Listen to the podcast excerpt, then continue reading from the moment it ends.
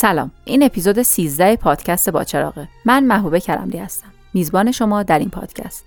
تو باچراغ می‌خوایم از درس ها و موضوع هایی بگیم که خیلی زود اونها رو فراموش می‌کنیم. گاهی با خودمون فکر می‌کنیم که من این حرفها رو بلدم. اینها رو فهمیدم. بعضی وقتا هم فکر می‌کنیم حرفها که بدیهیه. چطور ممکنه کسی اینها رو ندونه؟ یا گاهی به خودمون میگیم این حرفها برای من زیادی ساده است. اما فراموش کردن همین حرفهای ساده می‌تونه خورد خورد و کم کم کیفیت و روند زندگیمون رو تغییر بده. تو پادکست با چراغ از این موضوعهای ساده میگیم. با چراغ کاری از منظومه خرد.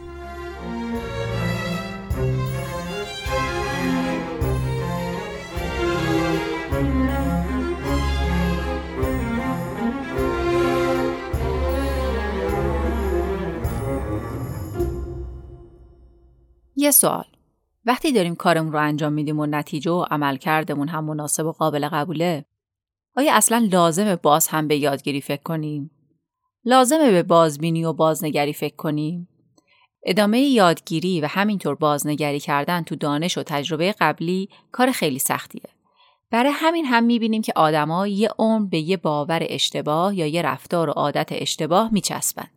کسی رو می‌بینیم که داره یه کار اشتباهی می‌کنه. تو رفتارش یه عادت بدی داره. همه همون رفتار رو می‌بینن به جز خودش. چطور میشه بتونیم این بازنگری کردن و تجدید نظر رو به بخشی از زندگیمون تبدیل کنیم؟ تو خانواده تو محیط کار و کلاس درس.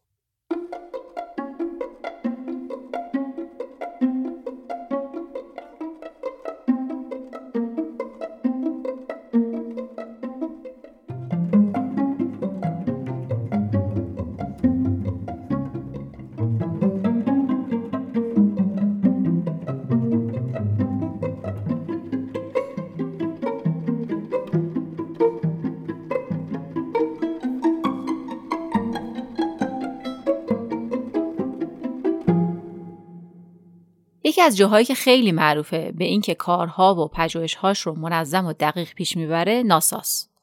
اداره ملی هوانوردی و فضای آمریکا. اما تو همین سازمان هم هر از گاهی اشتباه های بدی پیش میاد و اتفاقا چون ناسا سازمان دقیقیه جای خوبیه که بشه از اشتباهاتش درس های خوبی گرفت. درس هایی که جاهای دیگه انقدر واضح جلوی چشم نمیاد. سال 2013 توی یه پروژه فضایی یه فضانورد ایتالیایی به اسم لوکا از سفینه خارج شد و 6 ساعت تو فضا مشغول کار بود. اما یه احساس عجیبی داشت. احساس می‌کرد که توی کلاه محافظ فضاییش آب هست. نگران بود که آب به گوشی و بیسیمش آسیب بزنه. یه مدت که گذشت لوکا احساس کرد دیدش مختل شده.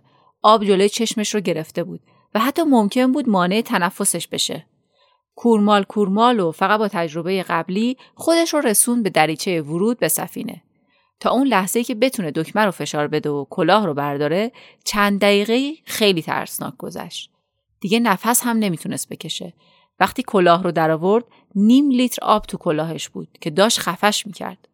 وقتی بررسی کردن دیدن که یه فن توی لباسش خوب کار نکرده و مهندسای ناسا مشکل رو حل کردن. اما مشکل اصلی خوب کار نکردن اون فن نبود بلکه خطای انسانی بود. دفعه قبلی که لوکا از سفینه خارج شده بود تو گزارشش نوشته بود که احساس کرده پشت سرش خیس شده و همکارها و مهندسها فکر کرده بودن که یه کیسه آب نشتی داشته. کیسه رو عوض کرده بودن و فکر می‌کردن درست شده اما مشکل اصلا از کیسه آب نبود. تو تاریخ پروژه های فضایی ناسا چند تا از این اشتباه هست. سال 1986 شاتل فضایی چلنجر منفجر شد و هر هفت فضانورد توی اون کشته شدن. دلیلش خرابی چند تا واشر بود. سال 2003 هم یه اتفاق مشابهی افتاد. موقعی که یه سفینه بلند شد دیدن یه مقدار فوم روی زمین هست. اکثرا فکر کردم مسئله مهمی نیست اما همین باعث شد که شاتل موقع برگشت به داخل جو منفجر شد و همه فضانوردها کشته شدند. تو همه این مثال ها یه اشتباهی هست که ظاهرا می شده جلوش رو گرفت. حتی وقتی اسناد و گزارش ها رو بررسی کردن متوجه شدن که تو هر کدوم از این سانه ها کسایی بودن که درباره مشکل هشدار داده بودن اما این هشدارها شنیده نشده بود. ربط این ماجرا به یادگیری و بازنگری چیه؟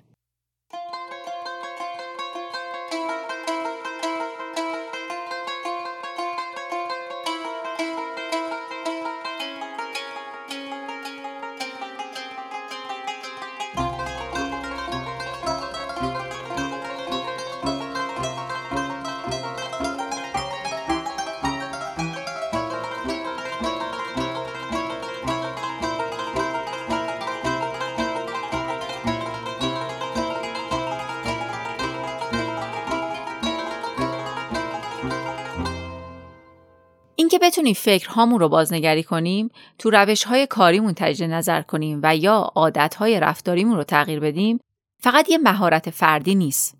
اتفاقا چیزی که تو جمع بهتر می‌تونه اتفاق بیفته و این به شدت به فرهنگ سازمانی بستگی داره. سالهای طولانی ناسا نمونه یک فرهنگ سازمانی عملکردگرا بود. یعنی همه چیز بر اساس نتیجه‌ای که داشت ارزیابی می‌شد. اون چیزی مهم بود و ارزشمند به حساب می اومد که نتیجه بده. این فرهنگ باعث شد که ناسا بتونه کارهای خارق‌العاده‌ای بکنه اما خب باعث یه اشتباههایی هم شد. دو تاش رو مثال زدیم دیگه. کارمندا و مدیرای ناسا به این استانداردهای عملیاتی خودشون افتخار می‌کردن.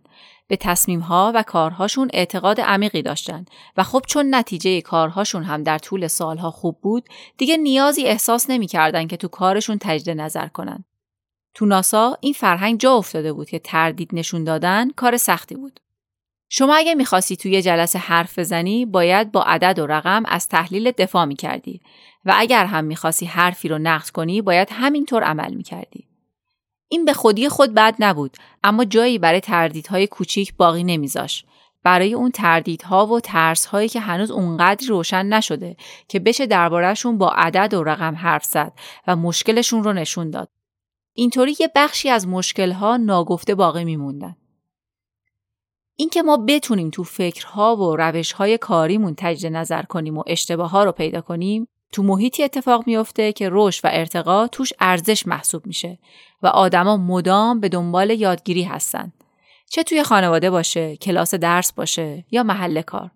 تو فرهنگ یادگیری اینکه چیزهایی رو که نمی‌دونیم یا درست نفهمیدیم بپرسیم یه ارزش حساب میشه و به روش های مختلف باید اینها رو به هنجار و عادت تبدیل کرد. اینطوری ما یاد می‌گیریم که مدام شک داشته باشیم که آیا این روشی که برای حرف زدن داریم این روش کار کردن درسته؟ میشه بهترش کرد؟ اینطوری می‌تونیم جلو اشتباه های بیشتر رو بگیریم. برای رسیدن به این نقطه یه ترکیبی از ایمنی روانی و مسئولیت پذیری لازمه. و خب باید اول ببینیم اینها چه معنایی دارن.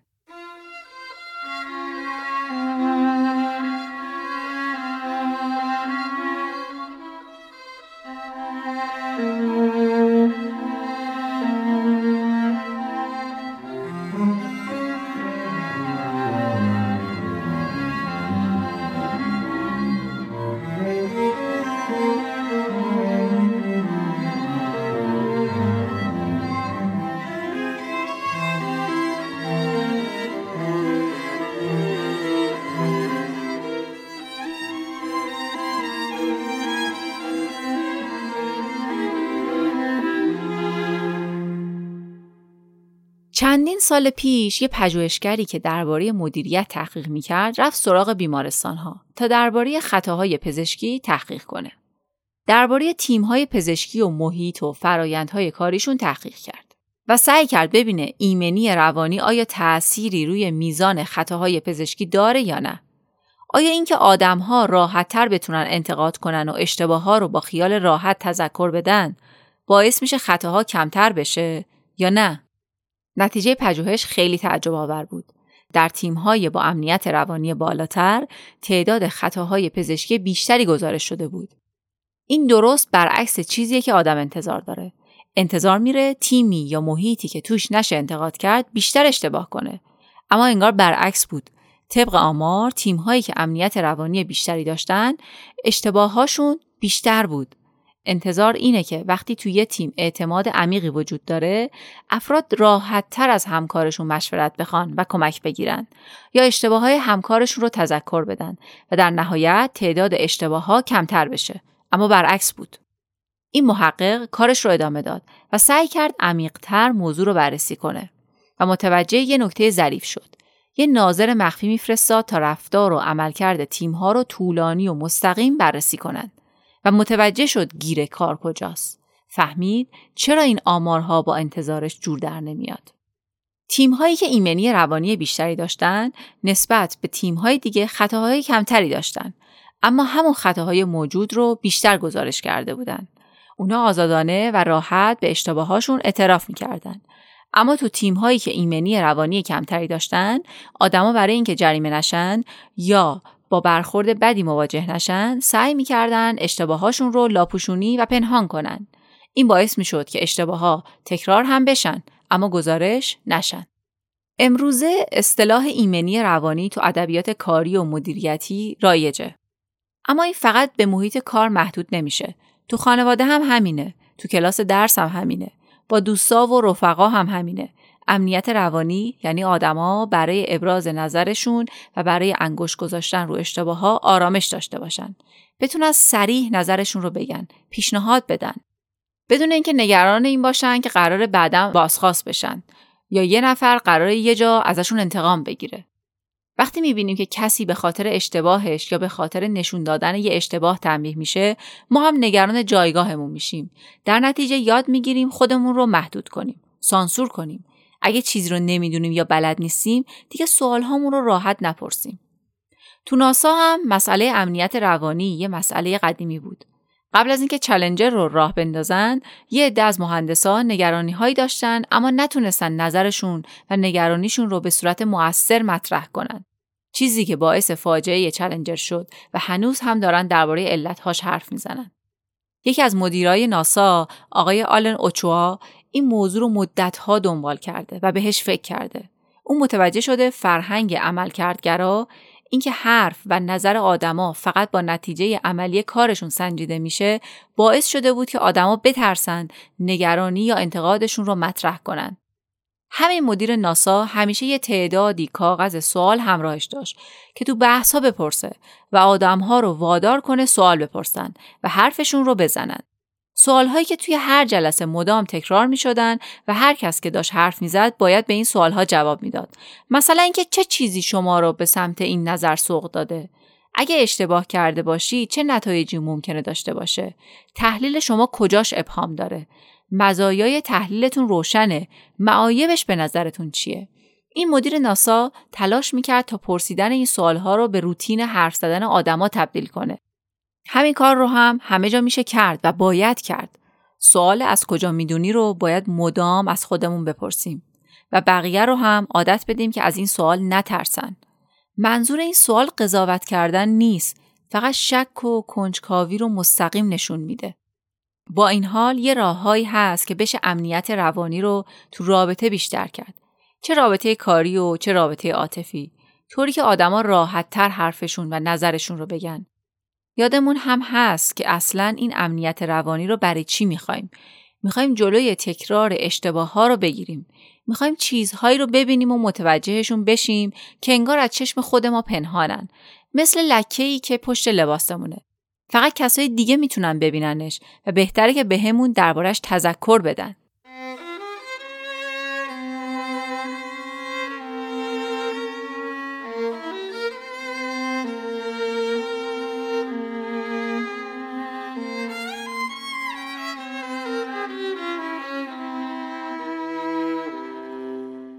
بنیاد بیل گیتس عده زیادی از نخبه های جهان رو تو زمینه های مختلف از ریشهکن کردن بیماری ها تا گسترش عدالت آموزشی به کار می‌گیره که پروژه های انسان دوستانه ای رو اجرا کنند. اما متوجه شدن که همین افراد نخبه وقتی به خود بیل گیتس می‌رسن میترسن حرفشون رو بزنن.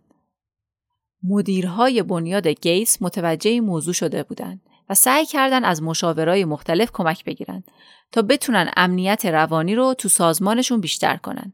مدیرهای بنیاد گیتس نگران بودن که آدما به جای اینکه ایده های تازه بدن فقط خودشون رو محدود کنن به همون ایده ها و روش های کار قبلی و قدیمی این مشکل رو تو هر تیم کاری یا سازمانی میشه دید یا حتی تو هر خانواده ای چطور میشه یه ایده تازه داد برای انجام کارها، تقسیم وظایف، صرف جویی، برنامه‌ریزی مالی یا حتی وقت گذرونی شبانه وقتی هر ایده تازه‌ای به عنوان یه انتقاد ویرانگر دیده میشه. توی برنامه آزمایشی از مدیرهای بنیاد گیتس خواستن که تلاش کنن و فرهنگ کاری رو کمی تغییر بدن. یه آزمایشی رو انداختن و از بعضی مدیرها خواستن تا که به تیمهاشون مستقیم بگن از اونها انتقاد سازنده کنن. یعنی بگن چه مشکلی دارن و به نظرشون اون مشکل رو چطوری باید حل کرد. اما نتیجه اونطوری که انتظار می‌رفت نشد. بعضی مدیرا بعد از اینکه درخواست بازخورد می‌کردن از چیزهایی که میشنیدن خوششون نمیومد و حالت دفاعی می گرفتن. یه گروه دیگه هم می‌گفتن این بازخوردها و انتقادها فایده نداره. در نتیجه تیمها از اینکه نظر و بازخورد بدن دل سرد می شدن. ایجاد امنیت روانی هم از اون کارهاست که وقتی حرفش پیش میاد همه دوست دارن انجام بدن. اما در عمل عده کمی هستن که واقعا ته دلشون ازش راضی باشن. منظور این نیست که بخوان بقیه رو تحت فشار قرار بدن. بلکه ته ته دلشون باور دارن که حرف من که معقوله. دیگه چه انتقادی میشه بهش کرد؟ و باز باید بگیم که اون تحته های ذهنشون این فکر هست. من که مدیر با سابقه ای هستم. من که معلم با تجربه ای هستم. من که پدر یا مادر مهربون و دلسوزی هستم. چه ایرادی میشه از من گرفت؟ و نتیجه این فکر ناخداگاه این میشه که انتقاد دیگران اسمش میشه ایراد. و خب با آدم ایرادگیر که نمیشه کنار اومد. برای همین هم هست که ایجاد این امنیت روانی نیاز به تمرین داره نیاز به خلاقیت داره. تو همون بنیاد بیل گیتس اومدن و از یه برنامه تلویزیونی ایده گرفتن. توی یکی از برنامه های شبانه یه بخش بامزه‌ای داشتن که آدمای معروف می نشستن جلوی دوربین و توییت های تند و بیادبانه رو میخوندن که مردم دربارهشون نوشته بودن. مثلا یه بازیگر خوشچهره جدی می نشست جلوی دوربین می‌خوند که یکی نوشته فلانی چرا قیافش شبیه سیب زمینی پخته است و بعد به این توییت ها با شوخی و خنده جواب می‌دادن. اومدن و شبیه همین برنامه رو توی بنیاد گیتس اجرا کردن. مدیرها تو جلسه می نشستن و انتقادهای بقیه رو میخوندن و همونجا باید واکنش نشون می‌دادن. و طبق معمول این رو در قالب یه آزمایش انجام دادن. یه گروه فیلم واکنش های مدیر رو می‌دیدن. اینم بگم که مدیری که برای این کار پیش قدم شد خود ملیندا گیتس بود. گروه دوم یه ویدیو دیدن از سخنرانی ملیندا گیتس درباره فرهنگ یادگیری و انتقاد و گروه سوم هم گروه کنترل بود. نتیجه الان دیگه باید قابل پیش بینی باشه دیگه. اون گروه اول که در عمل شاهد انتقاد پذیری و واکنش نرم و گرم مدیرشون بودن برای یادگیری و اصلاح مشتاقتر شده بودن. به قول یکی از کارمندا انگار فاصله قدرت بین میلیندا گیس و کارمندهاش کمتر شده بود. یه چیزی رو هم باید یادمون باشه. وقتی صحبت از انتقاد و اصلاح میشه شاید ناخداگاه خودمون رو در جایگاه اون کسی تصور کنیم که داره انتقاد می‌کنه و هی تو ذهنمون واکنش دیگران رو بررسی کنیم. اینکه حواسمون به دیگران باشه و اشتباه یا مشکلات فکر و کار و نظرشون رو ببینیم کار راحتیه. نه فقط راحته که خیلی هم لذت بخشه. اما راه بهتر مخصوصا اینه که خودمون رو نه در جایگاه انتقاد کننده بلکه در جایگاه کسی تصور کنیم که داره ازش انتقاد میشه. چطوری رفتار می‌کنیم؟ چند بار از این لحظه ها رو تو ذهنمون داریم.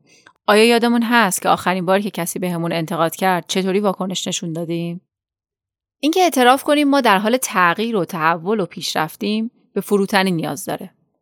باید به این فکر کنیم که ته ذهنمون ما به اثبات کردن خودمون اهمیت میدیم یا به بهتر شدن.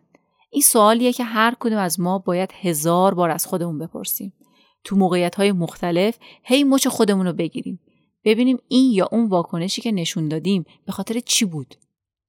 برای اینکه بتونیم یه فرهنگ یادگیری رو درست کنیم باید نوعی از مسئولیت پذیری رو هم داشته باشیم. مسئولیت اینکه افراد مدام درباره این فکر کنن که چطور می‌تونن کار و وظیفهشون رو به بهترین شکل انجام بدن. نباید منتظر بمونیم که یه شاتل فضایی منفجر بشه تا مشخص بشه آیا تصمیممون موفقیت آمیز بوده. لازم نیست نصف بچه های کلاس یه مبحث رو یاد نگیرن تا بفهمیم که یه جای کار میلنگه. نباید منتظر یه دعوای طوفانی بمونیم تا بفهمیم تنظیم ساعت خواب و بیداری بچه ها فقط کار مادر یا پدر نیست و هر دو باید همزمان مراقبش باشن و براش برنامه ریزی کنن. تو موقعیت های مختلف باید مسئولیت نتیجه کار رو بپذیریم و مدام گزینه های مختلف رو موقع تصمیم گیری بررسی کنیم. و حتی یه قدم جلوتر از این ما نه فقط مسئول نتیجه کاریم بلکه تو فرایند هم مسئولیم. اینکه همکار من انتقاد پذیر نیست یه بخشیش مشکل من هم هست. اون شاید هنوز تجربه خوبی از برخورد با انتقاد نداره. شاید من بتونم کمکش کنم که ذهنش رو برای پذیرش انتقاد باز کنه. این کارها این نوع برخورد با انتقادها و اصلا دنبال شنیدن انتقاد و نظر متفاوت گشتن کار سختیه. اصلا ممکنه برامون آزاردهنده باشه. آدما دوست دارن تو منطقه امن خودشون بمونن. اما باز باید برگردیم به درون خودمون و بپرسیم می‌خوام بهم خوش بگذره یا واقعا می‌خوام جلو برم.